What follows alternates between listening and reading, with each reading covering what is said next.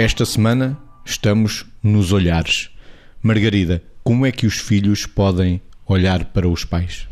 Depende das alturas da vida, não é? Portanto, uh, primeiramente como um prolongamento de si mesmos enquanto não têm a consciência de ser seres autónomos.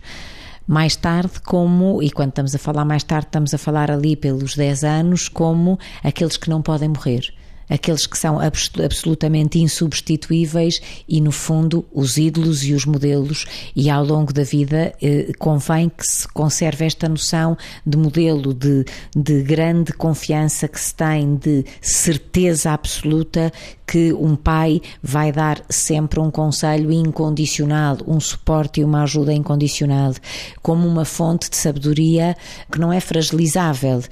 E depois, às vezes, no processo de envelhecimento, que o desejável é que seja e continue a ser assim, como alguém cujos filhos querem muito que, que, no fundo, que os pais preservem a sua dignidade e preservem tudo aquilo que foram e não percam coisas que, que já foram e que às vezes se diluem um pouco nos processos de envelhecimento, às vezes menos saudáveis, outros, enfim, os que forem.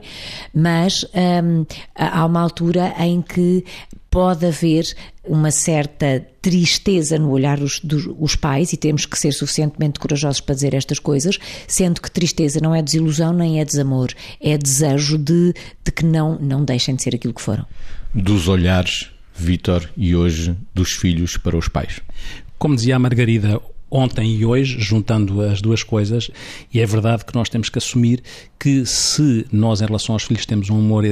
incondicional, os filhos em relação aos pais, nós não podemos exigir que eles tenham esse amor incondicional, porque vão estabelecendo condições em função precisamente dos grupos etários, que era aí que eu também queria cruzar com o dia 2, e com esses momentos da vida serem, serem diferentes, porque no fundo, no crescimento do, do filho, a forma como ele cresce vai condicionando o seu olhar, vai criando óculos de natureza diferente nos seus olhos quando olha para nós. O que é que eu quero dizer com isto? Quer dizer, quando é dependente de um olhar, quando é contradependente na adolescência porque provoca terá outro olhar. Quando acha que é independente, ali no adulto jovem, provavelmente ainda tem outro olhar, e depois, quando percebe que é na interdependência que todos nós funcionamos, terá outro olhar. E ao longo deste caminho, é claro que passará por uma altura que às vezes é simpática para nós, mas não é necessariamente aquela onde deve ficar, que é idealiza muitos pais quando ainda é criança e acha que o meu pai é maior que o teu e, e tudo mais, e o meu pai voa e o teu não voa,